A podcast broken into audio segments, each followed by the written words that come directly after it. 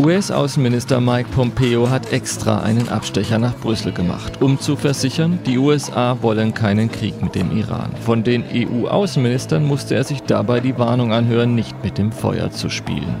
Mike Pompeo, uh, Mike Pompeo hat sehr deutlich von uns gehört, dass dies ein sehr heikler Moment ist. Relevant ist jetzt verantwortungsvolles Handeln, maximale Zurückhaltung und die Vermeidung jeglicher Eskalation auf militärischer Seite.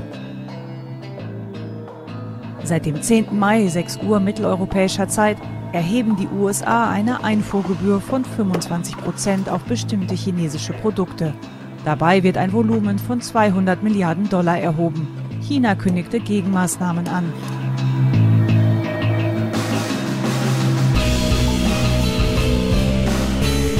Und damit herzlich willkommen zu Episode 94 vom jungen politischen Podcast zusammen mit Simon. Einen wunderschönen guten Abend und zusammen mit Roman. Hi, warum denn guten Abend? Ja, stimmt. Eigentlich, die Folge kommt ja ähm, Samstagmorgen raus, aber wir nehmen heute am Dienstagabend auf. Dienstag ist ja sehr ungewöhnlich für uns, weil wir eigentlich immer versuchen, aktuell zu bleiben und immer so donnerstags oder freitags dann auch aufnehmen. Aber diesmal ist leider der Roman schuld daran, dass wir auf neueste ja. Entwicklungen nicht eingehen können. Was ist da los? Ja, äh, ich bin zeitlich ein bisschen eingebunden bis Samstag. So Allerdings habe ich, das, hab ich das auch in der ungünstigsten Zeit gemacht, denn wir wollen jetzt über eine, ähm, einen Konflikt reden, über den Iran-Konflikt bei dem es rein theoretisch sein könnte, dass wir in den nächsten paar Tagen eine Kriegserklärung haben. Und äh, ja. äh, wir sprechen da einfach drüber, ja, hm, mal gucken, wer das denn jetzt Krieg. Und wenn ihr euch die Folge anhört, ist vielleicht schon äh, die USA im Iran einmarschiert. Alles möglich. Ob das so schnell geht, ist natürlich jetzt tatsächlich eine berechtigte Frage, aber das soll unser Thema sein. Droht Krieg zwischen dem Iran und den USA oder auch dem Iran und Israel, denn da spitzt sich ja aktuell einiges zu und auch jetzt, wo an unserem heutigen Stand Dienstag gibt es einige Entwicklungen, die in diese Richtung deuten, weshalb wir da auf jeden Fall drüber sprechen wollen. Das andere Thema ist ähnlich aktuell und zwar sprechen wir da über jetzt neue weitere Entwicklungen im Handelskrieg, kann man eigentlich auch sagen in diesem Fall zwischen den USA und China, denn äh, dort eskaliert ja Donald Trump die Lage immer weiter und China zieht nach und wir diskutieren eben, inwiefern die Maßnahmen sinnvoll sind von Donald Trump und in welche Richtung das Ganze gehen wird. Aber wir fangen mit dem Iran an. Genau, und äh, zu dem ganzen Iran-Komplex, damit ihr da nochmal inhaltlich reinkommt, hat Simon einen Beitrag vorbereitet und den hört ihr jetzt. Aufgrund der neuesten Entwicklung haben europäische Außenminister bei einem Treffen in Brüssel am Montag, bei dem der Außenminister der USA Mike Pompeo dazustieß, vor einem Krieg zwischen den USA und dem Iran gewarnt. Heiko Maas sagte, die Bundesregierung sei um eine militärische Eskalation besorgt. Der Außenminister Großbritanniens, Jeremy Hunt, warnte vor einem Konflikt aus Versehen. Grund für diese Sorgen sind zum einen Andeutungen des Irans, teilweise aus dem Atomabkommen auszusteigen, nachdem die USA bereits letztes Jahr aus dem Abkommen ausgetreten sind. Gleichzeitig wurde am Dienstag bekannt, dass die USA nach Berichten der New York Times planen, im Zweifelsfall 120.000 Soldaten in die nahöstliche Region verlegen zu wollen, falls der Iran amerikanische Kräfte angreifen oder das Atomprogramm fortsetzen sollte. Ebenso gibt es Berichte über eine angebliche Sabotage von vier Öltankern in der Region des Persischen Golfs, für den einige US-Ermittler jetzt wohl den Iran oder Verbündete dessen verantwortlich machen. Israel, ein enger Verbündeter der USA, steht schon länger in einem Konflikt mit dem Iran. Insbesondere Israel warnt schon länger vor einem Aufrüsten des Irans und drohte in der Vergangenheit bereits mit Krieg. Auch der Iran scheint sich strategisch auf eine Eskalation vorzubereiten.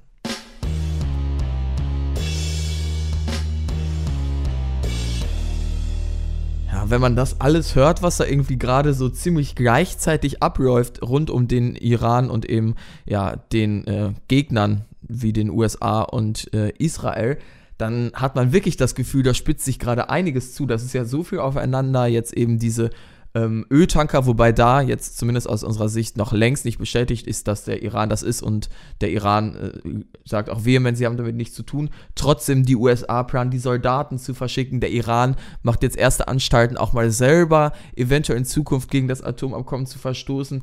Also das Ganze scheint sich da ein bisschen irgendwie, ja, ja. eben zu verhärten und Schuld daran ist, finde ich, eigentlich nicht unwesentlich äh, Donald Trump.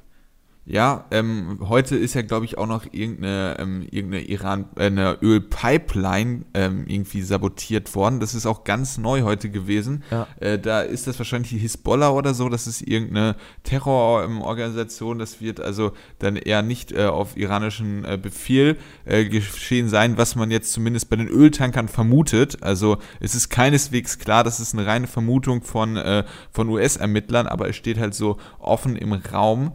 Ähm, aber ich muss dem eigentlichen Punkt, den du bringen wolltest, auf den ich jetzt noch gar nicht eingegangen bin, da muss ich dir zustimmen. Also Trump war derjenige, der den Iran-Vertrag, der rechtskräftig unterschrieben worden ist, ähm, natürlich hast du jetzt keine internationale Gerichtsbarkeit, aber der trotzdem ein, äh, ein äh, völkerrechtlich bindender Vertrag war, den, aus dem ist er ausgetreten.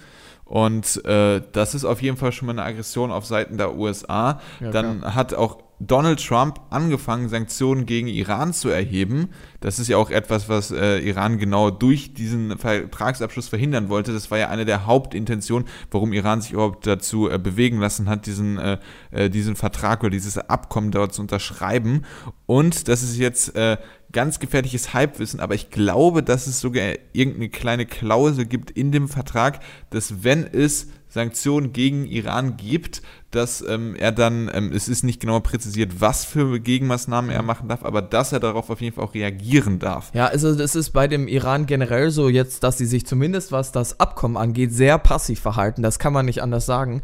Also sie haben sich, wie gesagt, obwohl die USA ja die für den, ISA, äh, für den Iran der wichtigste Player waren in diesem Abkommen, obwohl die längst schon dagegen verstoßen und Sanktionen gegen den Iran verhängen, hat der Iran sich jetzt ein Jahr lang schon weiter eigentlich dran gehalten an die Bedingungen und droht jetzt auch nur irgendwie teilweise auszusteigen in Bezug auf Sachen, die eh Quatsch und nicht mehr umsetzbar sind, da die USA bereits Sanktionen erhoben haben auf die äh, entsprechenden Sachen. Also die sind da sehr passiv und hoffen irgendwie äh, bis zur letzten Sekunde auf die Europäer, dass dort ähm, ja vielleicht irgendwie noch ein Umdenken stattfinden kann.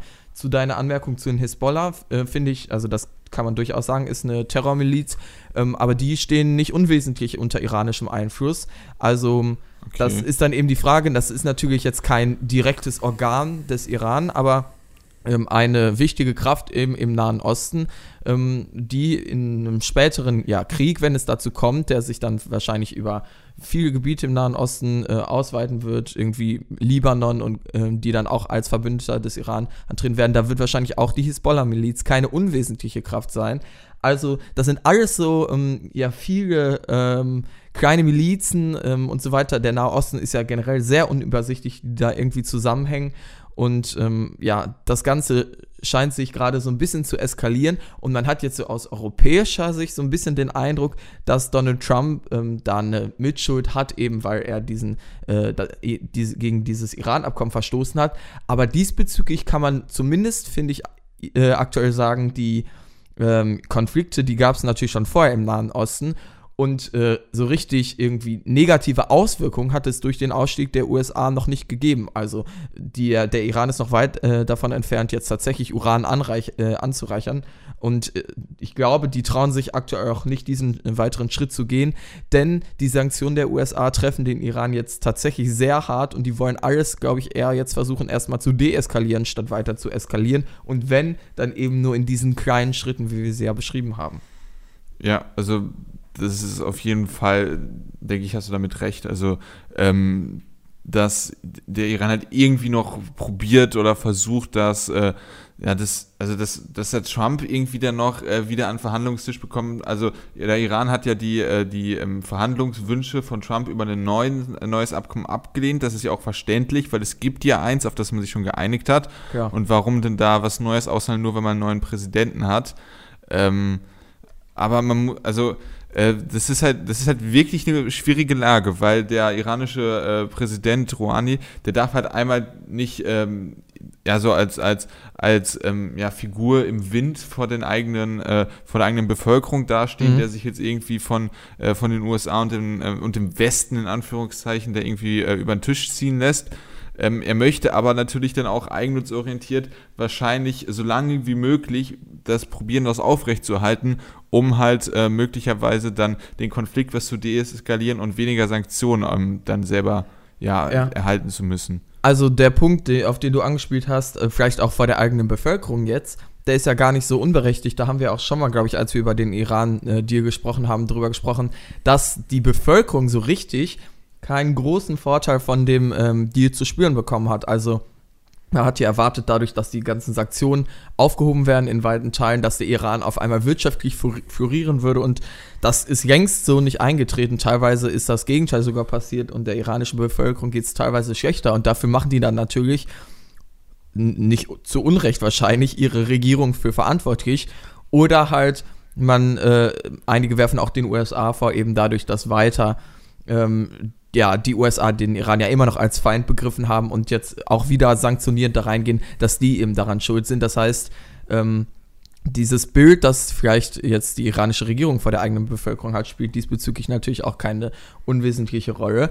Ähm, es wäre jetzt aber, glaube ich, auch verkürzt, irgendwie so zu tun, als ob der Iran ein völlig unschuldiges Lamm in dem Konflikt wäre und bis jetzt alles getan hat, ähm, um Nein. irgendwie Eskalation zu vermeiden. Das ist vielleicht in Bezug auf das äh, Atomabkommen, das jetzt auch vor allem uns Europäer ja interessiert, zutreffend.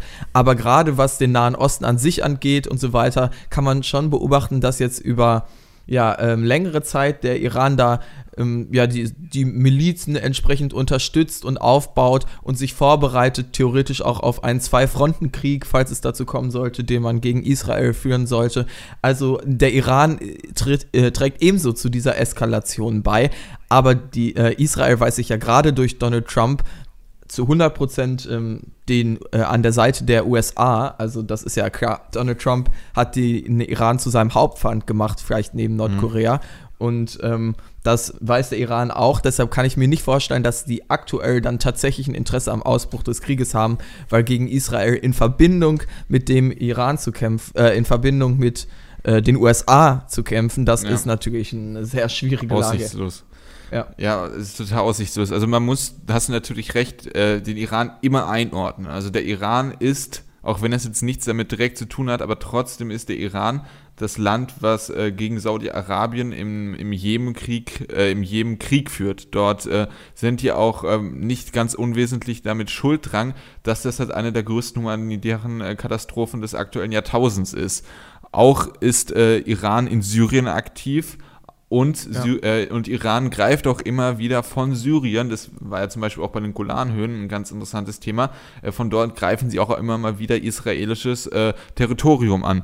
Dementsprechend darf man das halt nie ganz vergessen. Also der Iran ist jetzt nicht der Heilige, der ja. da irgendwie äh, völlig ähm, unschuldig da jetzt irgendwie reingedrängt ja. wird. Allerdings, wenn man sich das jetzt thematisch anguckt, ist er hier, würde ich sagen, tendenziell eher im Recht. Denn er hat äh, sich in Bezug auf das Atomabkommen. Das ist ja der Punkt, genau. den ich machen wollte, weil das in unserer Diskussion Diskussion, äh, Diskussion, in unserem Gespräch vorhin vielleicht ein bisschen so rüberkam, als wir jetzt so fokussiert auf das Atomabkommen gesprochen haben, als ob der Iran hier irgendwie einem großen Unrecht ausgesetzt ist und selber sich immer perfekt verhalten hat in Bezug auf das Abkommen, ist das scheinbar nachweislich Richtig. aktuell so. Aber ja, in Bezug auf andere Politik im Nahen Osten natürlich längst nicht. Ja, genau. Und ähm, wir können ja vielleicht nur auf die Forderung eingehen, die, äh, also die, die, oder die, das Ultimatum, das äh, Rouhani den äh, Europäern gestellt hat, weil er hat ja sozusagen als Drohkulisse aufgebaut, wenn ihr nicht dafür sorgt, dass äh, wir wieder Öl, ähm, vor allem die Öl- und die Bankenindustrie ist halt relativ wichtig für den Iran, für das Land, äh, damit die Wirtschaft ein bisschen besser ja. äh, florieren kann. Ähm, hat er dann angedroht, ähm, 300 Kilogramm Uran zu behalten. Ich bin kein Physiker, ich kann absolut nicht einschätzen, äh, was das für eine Macht ist, was man dafür äh, Atomwaffen rausbauen könnte. Und sie möchten halt einen Schwerwasserreaktor. Ähm, da gibt es so ein paar Vorschriften, da wollen sie dann auch sich nicht mehr dran halten. Ähm, das mhm. hatten wir auch mal, glaube ich, relativ gut zusammengefasst zusammengefasst in der Folge, in der wir schon mal über JCPOA, über, das, über den Iran-Deal gesprochen haben. Ähm, also das wollen sie auf jeden Fall nicht einhalten.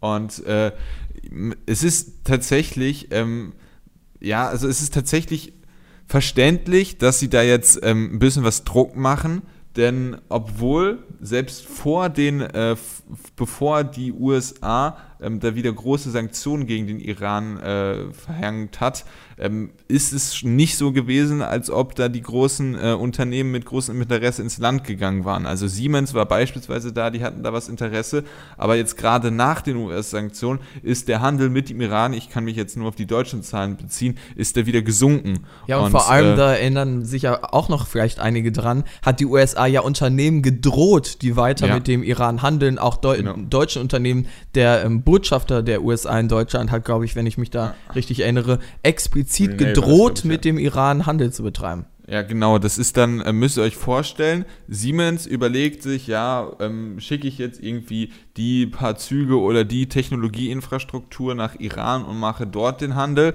und riskiere dann, dass die USA, der wahrscheinlich größte Markt überhaupt, jetzt neben China, äh, Sanktionen gegen mich macht. Und das ist natürlich klar, wenn ihr euch entscheiden müsst, entweder den iranischen Markt oder den US-amerikanischen Markt, entscheidet ja. sich jeder mit ein bisschen was Verstand für den US-amerikanischen Markt. Die USA ist, glaube ich, also kann man ziemlich sicher sagen, noch immer der wichtigste und einflussreichste ja. Wirtschaftsakteur, äh, den die Welt äh, zu bieten hat, auch wenn China ja gerade auf dem Weg ist, dort zur Supermacht zu werden. Das ist, denke ich, klar. Da muss man aber auch sagen, dass Trump jetzt mit diesem wirtschaftlichen Drohungen eine andere Kulisse erzeugen kann, als was zum Beispiel jetzt irgendwie so ein kleineres europäisches Land machen könnte. Was weiß ich, wenn ich sagen würde, ich möchte jetzt Frankreich nicht zu nahe treten, aber wenn Frankreich sagt, ja, wir treten aus dem Abkommen aus und äh, wir Franzosen sagen, alle Unternehmen, die mit äh, dem Iran handeln, die kriegen dann von uns Wirtschaftssanktionen. Da würden sich vielleicht die anderen Länder das mal überlegen, äh, würden sie halt anders handeln, weil Frankreich wahrscheinlich ist auch ein größerer Markt als der Iran. Aber Frankreich hat halt nicht diese Macht, die wirtschaftliche Macht, wie sie die USA hat. Und das nutzt Trump hier geschickt und eiskalt aus. Ja, ähm, das äh, kann man, denke ich, durchaus sagen. Ich würde jetzt vielleicht noch von dem Iran-Abkommen, da haben wir ja tatsächlich schon mal drüber gesprochen und da ist ja jetzt nicht so viel mehr passiert, außer dass Trump, Surprise, nicht angekündigt hat, doch wieder einzusteigen. Ähm, vielleicht ein bisschen wegkommen und jetzt nochmal zu der Frage, ähm, die ja auch vielleicht mehr jetzt eigentlich Mittelpunkt des äh, Themas heute ist, was wir besprechen wollen. Droht denn jetzt tatsächlich Krieg mit dem Iran? Also man bekommt ja das Gefühl, und auch einige Politikwissenschaftler waren jetzt auch immer in der öffentlichen Debatte schon davon, dass es passieren könnte, ja, gewollt oder vielleicht auch ungewollt, dass es auf einmal zu einer Eskalation und zu einem Krieg kommt. Was ist denn, das ist natürlich eine sehr schwierige Frage, ja. aber ich mache trotzdem mal den kalten Wurf ins, nee, den Wurf ins kalte Wasser, ja. so rum TM. Roman, was ist deine Auffassung? Äh, ich überlege gerade, ob ich so in der Zeit, in der ich aktiv mich politisch interessiert habe, da schon mal miterlebt habe, wie zwei Länder in den Krieg geschlittert sind. Äh, also man, man hat, also Syrien ist ein Krieg, aber das ist ja jetzt kein, das ist natürlich auch ein Stellvertreterkrieg, ja. aber kein äh, richtiger Krieg, so Land gegen Land. Es ist jetzt das nicht ist ein so. Bürgerkrieg hauptsächlich. Ja, genau. Und da äh, auf diesem Schauplatz finden dann Stellvertreterkriege Dementsprechend statt. weiß ich da gar nicht, ob ich so dieses Fundament dafür habe. Ah. Aber was ich auf jeden Fall sagen kann, ist, dass es auf jeden Fall immer mehr äh, kritische Situationen gibt. Also ich meine, anderes Beispiel als in der Ukraine zum Beispiel, dieses russische Schiff von dem ukrainischen Schiff da äh, die, die Besatzung ähm, in Haft genommen worden ist, nenne ich es mal, auch wenn in Haft genommen das falsche Wort ist, aber die sind da, äh, wie ist das, die sind ja fast, kann man vielleicht sogar schon entführt sagen, oder? Ja, äh, ja. Also ähm, unter ähm, da, da, angeblichem äh, ja. Recht halt, aber ja. ja da, ähm, das war halt vor der Krim und die Russen sagen, ja, das ist unser Staatsgebiet, deswegen hätten die da das Recht gehabt, ja. aber völkerrechtswidrige Annexion ähm, ist dann halt nicht mehr so. Ähm, aber da sieht man halt einfach, dass da die ganze Welt den Atem angehalten hat, weil es halt sein kann, das hat man beispielsweise auch beim, ich mache jetzt das ganz große Fass auf, beim Ersten Weltkrieg gesehen, dass eine kleine Handlung wirklich der entscheidende Tropfen sein kann, der dann das Fass zum ja, Überlaufen Wobei ja da natürlich dann eine Vorgeschichte schon, also jetzt nicht beim Ersten ja, Weltkrieg, sondern ja, also aber, es, Bezug, aber es gibt es gab die Annexion ja. der Krim und so weiter, also das wäre jetzt nicht ja. Der entscheidende Tropfen dann gesagt. Ja, aber es gibt ja auch hier eine Vorgeschichte und wenn es, es kann auf jeden Fall sein, dass da äh, irgendwie eine, ein vermeintlich kleineres Ereignis ähm, der ausschlaggebende Grund sein kann. Und dementsprechend würde ich auf jeden Fall den Schritt mitgehen, die viele äh, Polit äh, Politikwissenschaftler Wissenschaftler auch sagen oder den, die auch äh, tätigen. Und zwar, dass der Krieg tatsächlich wahrscheinlicher geworden ist. Und auch wenn jetzt die USA dann nur eine Machtdemonstration machen möchte, aber wenn du da erstmal ein Kriegsschiff von einem anderen Land hast, dann hast du auch erstmal ein äh, Kriegsschiff von einem anderen Land. Und ja. dadurch wird die Situation nochmal mehr aufgeheizter. Man muss sich halt die Akteure auch angucken. Ich denke, das ist ja ein wichtiger Punkt. Wer ist, sind denn jetzt die Entscheidungsträger? Ja. Und da haben Trump wir bei der nicht der rationalste Typ, ja. genau, bei der absoluten Superpower halt eben den USA, die sich irgendwie scheinbar aktuell komplett Israel zu verschreiben, äh, in, also verschreiben tut, vor allem Netanyahu eben, also einem ja auch nicht gerade Friedenspolitiker.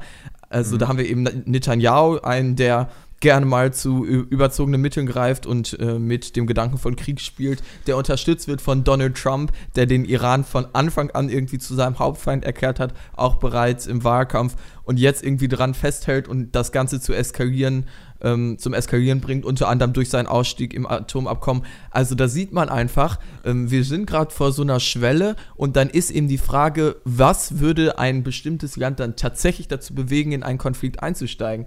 Und ähm, ich sag mal, falls die USA jetzt tatsächlich die, äh, diesen Plan, der ja von der New York Times eben also die New York Times hat mitbekommen, dass dieser Plan existiert, ähm, dass eben 120.000 Soldaten, wie ich am Beitrag gesagt habe, eventuell in den Nahen Osten verlegt werden würden. Das wäre ein sehr radikaler Schritt, auf den man natürlich, der Iran natürlich dann auch sagen könnte, okay, das machen wir nicht mit. Und die Frage ist, wann schicken die USA diese Soldaten? Da gibt es ja jetzt auch angeblich irgendwie so ein paar Sachen. Ja, wenn US-Truppen angegriffen werden, was ist ein Angriff jetzt? Irgendeine. Miliz, die Truppen angreift. Und das heißt, es ist immer eine Frage von Interpretation und da kann dann schnell eben aus was Crime was Großes entstehen. Deshalb, ich denke, es ist absolut nicht unberechtigt zu sagen, dass es hier tatsächlich ähm, zu einem Krieg kommen könnte in nächster Zeit und dass ähm, in Europa nicht zu Unrecht davor gewarnt wird. Vor allem, was wir auch nicht ver äh, vergessen dürfen, äh, wenn wir diesen Schritt mal weitergehen und wirklich in diesem Worst-Case-Szenario es zu einer kriegerischen Handlung kommt und äh, im schlimmsten Fall zum Krieg, der wichtigste Verbündete vom Iran ist Russland. Das darf ja. man auch nicht vergessen. Genau. Und da haben wir dann halt auch wieder über diesen einen Denkschritt dann wieder den Konflikt USA gegen Russland. Absolut. Und das ist jetzt ja. absolut das Letzte, was wir wollen. Und äh, ganz unabhängig davon hat es die jüngere Vergangenheit ja auch schon mal gezeigt, dass US-amerikanisch oder wenn die USA in irgendein Land einmarschiert, das nicht sofort eine Oase des Friedens wird. Stichwort Irakkrieg. Also ja, gerade in Bezug auf den Irakkrieg, den du erwähnst, das Interessante ist, dass das Ganze da ähnlich begonnen hat mit eben einer ähnlichen Anzahl an Soldaten. Also das ist jetzt auch ein Vergleich, der unter anderem auch von der New York Times diesbezüglich gezogen wurde. Also das Ganze ist so ein bisschen Irak-esk sozusagen, was da jetzt vorbereitet wird. Sehr schönes Wort. also ich sag mal, es ist absolut rational zu sagen, hier kann es bald zu einem Krieg kommen. Und es ist viele sagen, und äh, ich denke, dem kann man sich vielleicht sogar anschließen, es ist nur noch eine Frage der Zeit, weil ich sehe aktuell nicht den deeskalierenden Faktor. Das ist halt das Problem. Mhm. Ja, und was ich, ich, ich bin jetzt mal wirklich derjenige, der irgendwie das Schreckensszenario noch an Himmel malt. Wir dürfen ja auch nicht vergessen, dass China des, äh, den Vertrag auch unterschrieben hat.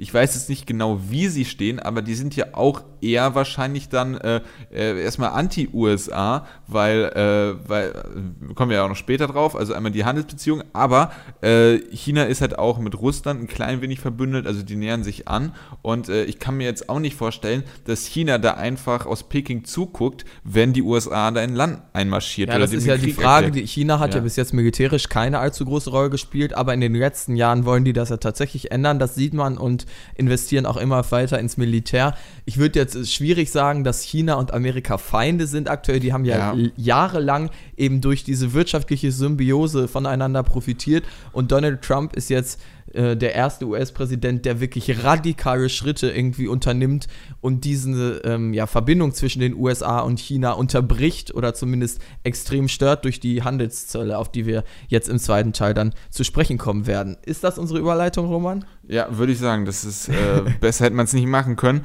Und äh, ich habe euch, wir haben schon ein, zwei Mal über den äh, Handelskrieg äh, gesprochen, aber weil das schon ein klein wenig her ist, habe ich euch den ganzen Verlauf nochmal ganz kurz zusammengefasst und dann auch nochmal äh, ja, aufgeschrieben, was denn in den letzten Tagen passiert ist. Und diesen Beitrag zum Konflikt China gegen USA, allerdings nur auf Handelsebene, den hört ihr jetzt. Der Handelskonflikt zwischen China und den Vereinigten Staaten von Amerika hat sich in den letzten Tagen erneut zugespitzt.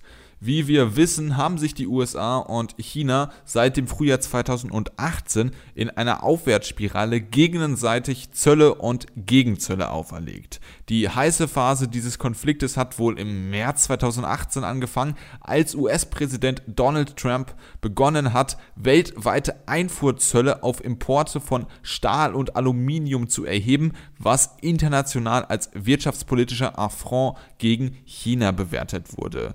Noch in demselben Monat unterzeichnete Trump ein Dekret, das Importzölle auf chinesische Güter im Wert von 50 Milliarden US-Dollar vorsah.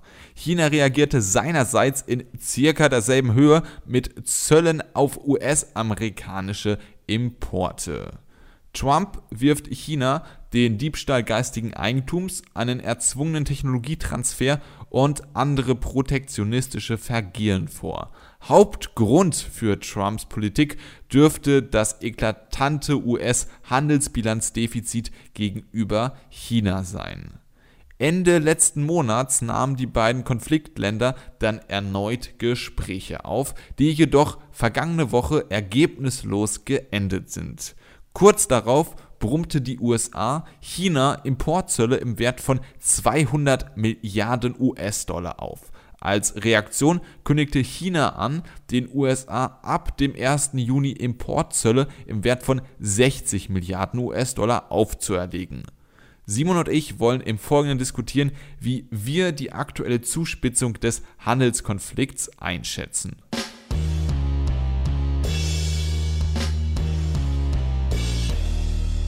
Wenn wir diesen Podcast nicht im Jahre 2019, sondern in den frühen 1980er Jahren machen würden, dann könnten wir tatsächlich eine relativ ähnliche ähm. Diskussion führen. VWL-Roman, ich bin gespannt, ja. Ja, nur damals, nee, das ist, äh, das ist äh, Internet-Roman, der sich mal ähm, vorbereitet auf die Diskussion und sich Sachen okay. durchliest. Ja. Wir könnten dann nämlich. Wow, was war das denn für ein passiv-aggressiver Vorwurf hier? Nein. Ja, sorry, also ich meine, wenn ich hier so angekackt werde, ne? äh, Spaß beiseite. Ähm, auf jeden Fall, damals waren die äh, beiden ja, Kontrahenten einmal wieder die USA unter Ronald Reagan damals, ebenfalls ein Schauspieler, gut, Trump ist kein Schauspieler, er ist ein Reality-Star, aber damals halt Schauspieler. Ja, und Ronald Reagan. einer Szene auch Schauspieler, aber. Ja, auf jeden Fall. Ronald Reagan hat es damals mit, ja, damals mit Japan aufgenommen. Und ähm, ist, der Hauptgrund damals war, ähm, dass die, die US-amerikanische, dass der US-amerikanische Dollar relativ stark war und dementsprechend waren die ähm, Exporte aus den USA in andere Länder für die Konsumenten in den ja. anderen Ländern ja. nicht so attraktiv. So. Und dann hat Ronald Reagan auch angefangen, protektionistische Politik zu betreiben. Der hat das unter anderem auch über Zölle geregelt und hat das beispielsweise, damals waren ähm, die Autos aus Japan der heiße Scheiß, auch auf Mengenbeschränkungen für Autos aus Japan gemacht. Allerdings damals waren diese Maßnahmen nicht, äh, haben die nichts gebracht. Also die Konsumenten mussten mehr bezahlen und die wenigen japanischen Autos, die es noch gab, wurden teurer und die Japaner oder die japanischen Autohersteller haben einfach die äh, Werke teilweise in den USA gebaut. Das war vielleicht ein kleiner Vorteil, weil dann Arbeitsplätze in die USA kamen, aber die konnten das auch teilweise umgehen. Also, Ende der, Ende der Geschichte, es gibt einen relativ vergleichbaren Konflikt schon mal in der Geschichte zwischen, China, äh, zwischen den USA und Japan, der ähm, auch gezeigt hat, dass Protektionismus dort nichts gebracht ja. hat. Damit sind, darüber sind sich die meisten Wirtschaftshistoriker einig. Ähm, hatte allerdings ein gutes Ende, weil dann haben sich die ähm, um das ganz kurz zu Ende zu führen, haben sich die, äh, die Amis, die Europäer und die Japaner ähm, darauf geeinigt, dass der ähm, Kurs vom Dollar etwas runtergeht. Das heißt, dass er nicht mehr so stark ist. Dadurch konnten die dann billiger exportieren. ähm, und so ist, hat das Ganze dann doch ein gutes Ende gefunden und Japan war da relativ verhandlungsbereit, weshalb das dann nicht in den Abgrund geführt äh, hat. Ja, China, das ist ja jetzt vielleicht der äh, spannende Vergleich, ähm, hat ja eben, und das haben die auch öffentlich jetzt so kommunizieren lassen, sich eben nicht breitschlagen lassen. Also Donald Trump hat denen wohl einen Deal angeboten, irgendwie eindeutig zugunsten von Amerika. Und China hat gesagt, nein, das machen wir nicht mit.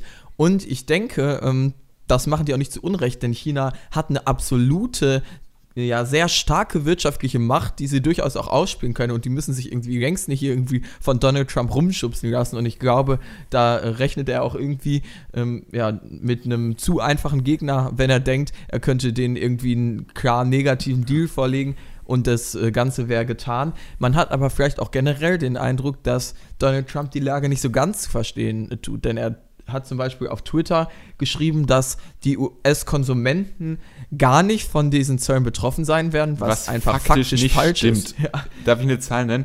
Die, also ich, es steht im Spiegel, äh, jeder durchschnittliche US-Haushalt muss pro Jahr durch diese ganzen Tariffs 1000 Dollar, also ich weiß natürlich nicht jetzt genau, wie, Zahl, äh, wie belastbar die Zahlen sind, aber 1000 Dollar pro Jahr, ja. pro Haushalt ist also ungefähr die Größenordnung, was Selbst das wenn die Zahlen nicht stimmen, das ist ja kostet. einfach wirklich ja. einfachstes äh, wirtschaftspolitisches Denken.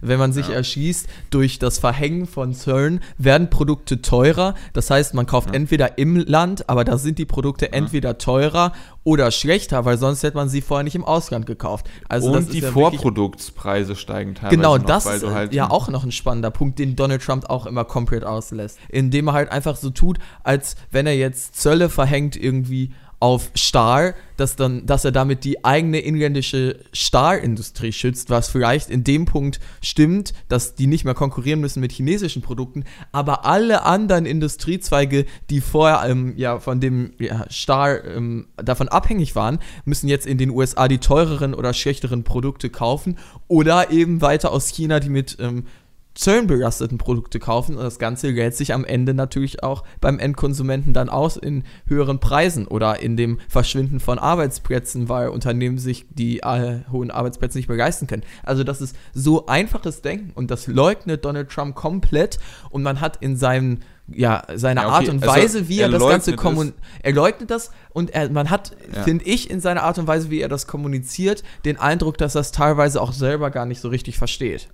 Ja, also er leugnet es, allerdings äh, ist ihm das wohl teilweise sogar bewusst, weil ähm, die Farmer werden jetzt durch diese zusätzlichen äh, Extrazölle besonders hart getroffen und denen bietet er schon Nothilfen an. Also das heißt, er oder irgendwelche klugen Leute bei ihm im äh, Wirtschaftsministerium werden das so halb verstanden ja, Die Farmer haben. sind betroffen vor allem von den äh, Zöllen, die China jetzt verhängt. Also das ist ja, eine Gegenmaßnahme, Gegenmaßnahme. von Donald, ja, genau, von den Chinesen. Und da hat Donald Trump gesagt, gut, die Chinesen belasten jetzt vor allem den den äh, Agrar Agrarbereich und deshalb möchte ich euch retten. Also natürlich irgendwie werden, wird ja. jemand in der Regierung das verstanden haben, das ist ja völlig klar. Ja. Aber jetzt das konkrete Beispiel, da, ähm, die, da leidet die Industrie in den USA wegen den chinesischen Zöllen.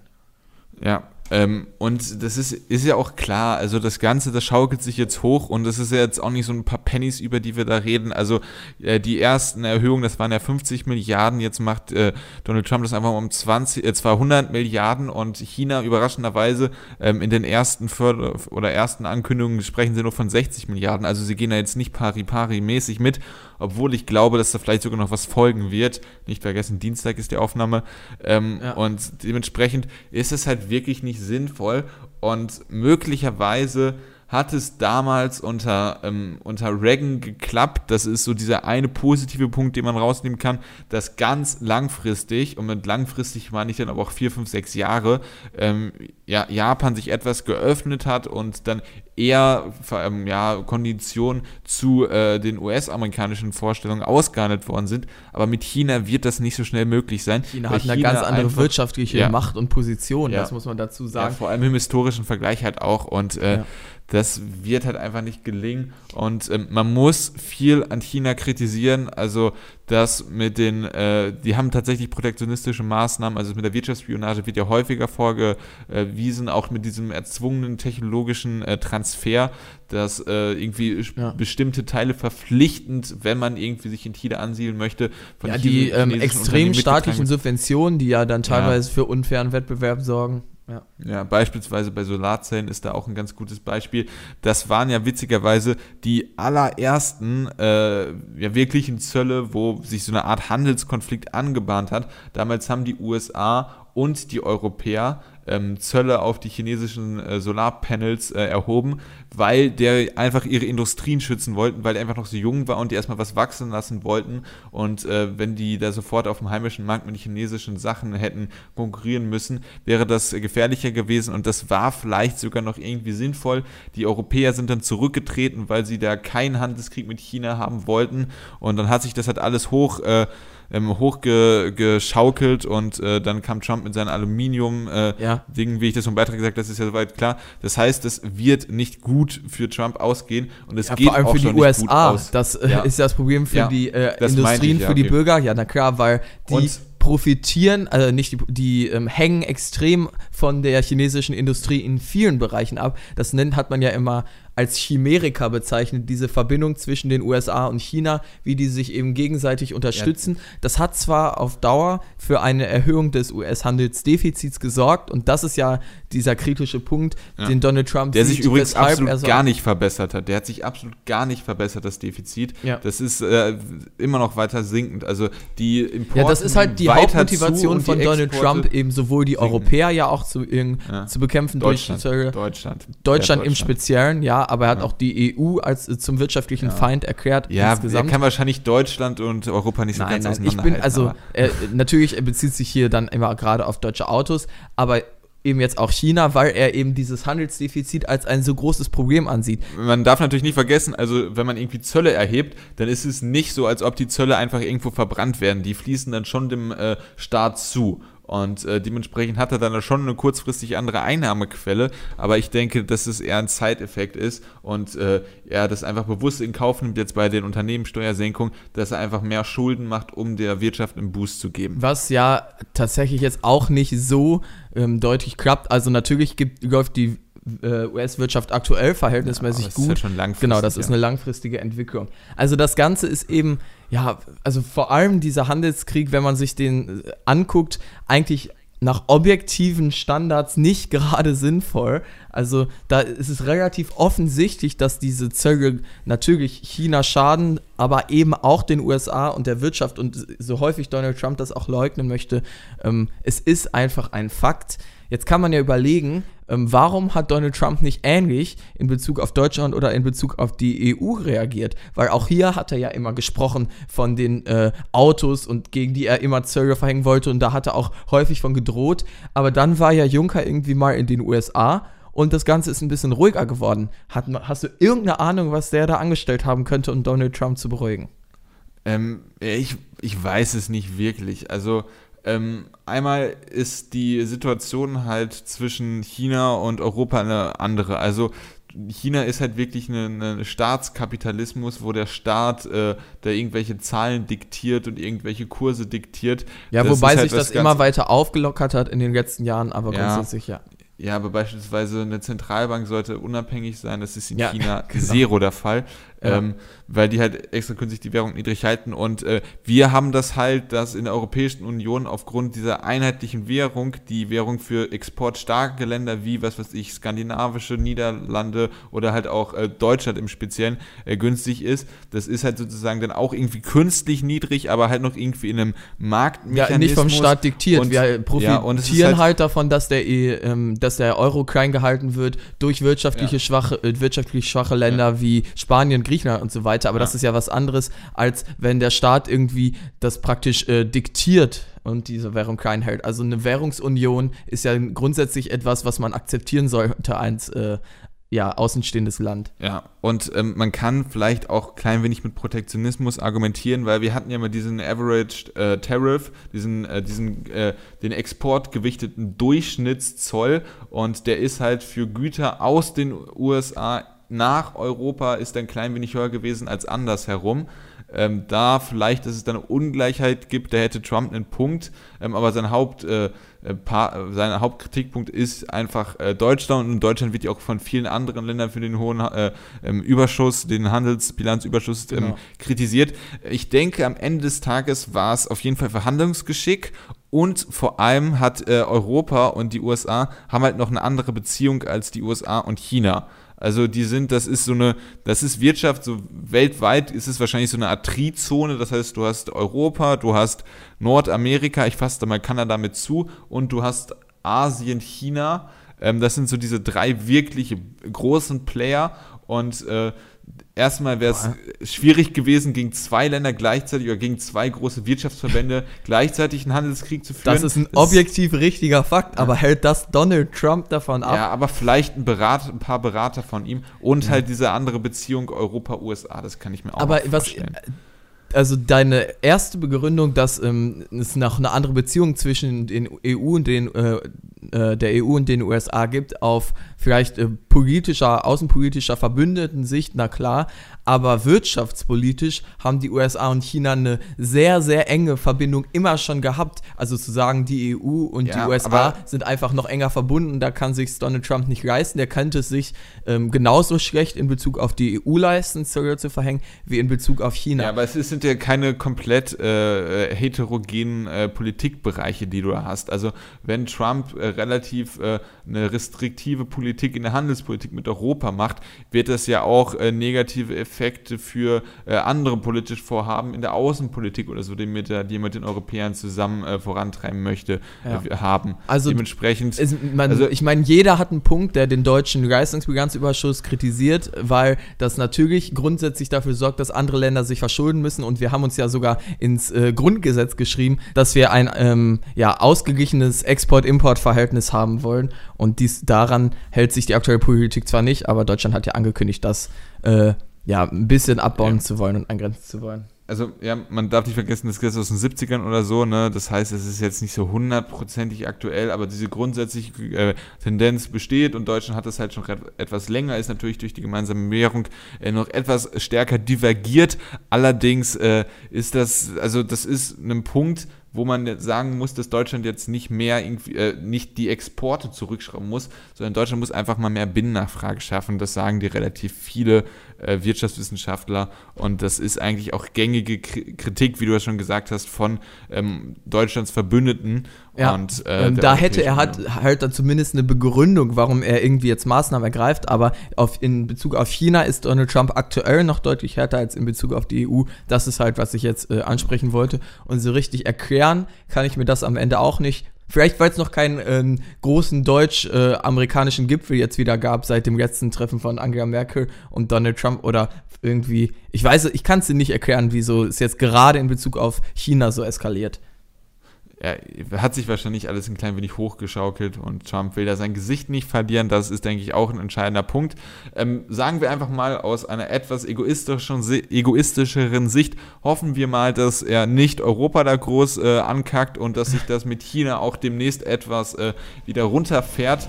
Allerdings war es das dann schon mit Episode 94 vom jungen politischen Podcast. Heute sehr äh, US-zentristisch, denn beide Themen, ähm, ja. bei beiden Themen war die US einer der Hauptakteure. Das und, ist sie in der äh, Weltpolitik halt, ne? Das kann man nicht ändern. Ja, und dementsprechend, wenn ihr kontroverse Meinungen zu den USA habt, könnt ihr diese, und vor allem zu den Themen, äh, bei denen sich die USA ähm, ja, so oder so verhält, könnt ihr das sehr gerne kundtun und zwar indem ihr kommentiert. Der Link dazu ist in der Beschreibung oder wenn ihr es über Spotify hört und den Link nicht auswählen kann, könnt ihr einfach über unsere Website kommentieren. Wir würden uns über jede Bewertung freuen. Ihr könnt uns folgen, ihr könnt uns auch über unsere Website per E-Mail folgen, wenn ihr das wollt. Ihr könnt uns auf Twitter folgen, at Podcast ist dort das Stichwort. Habe ich etwas vergessen? Du sollst vielleicht sagen, wie die Website heißt, wenn man nicht über den Link hinkommt. Ja, jupopodcast.wordpress.com. Perfekt. Bis zum nächsten Mal. Ciao.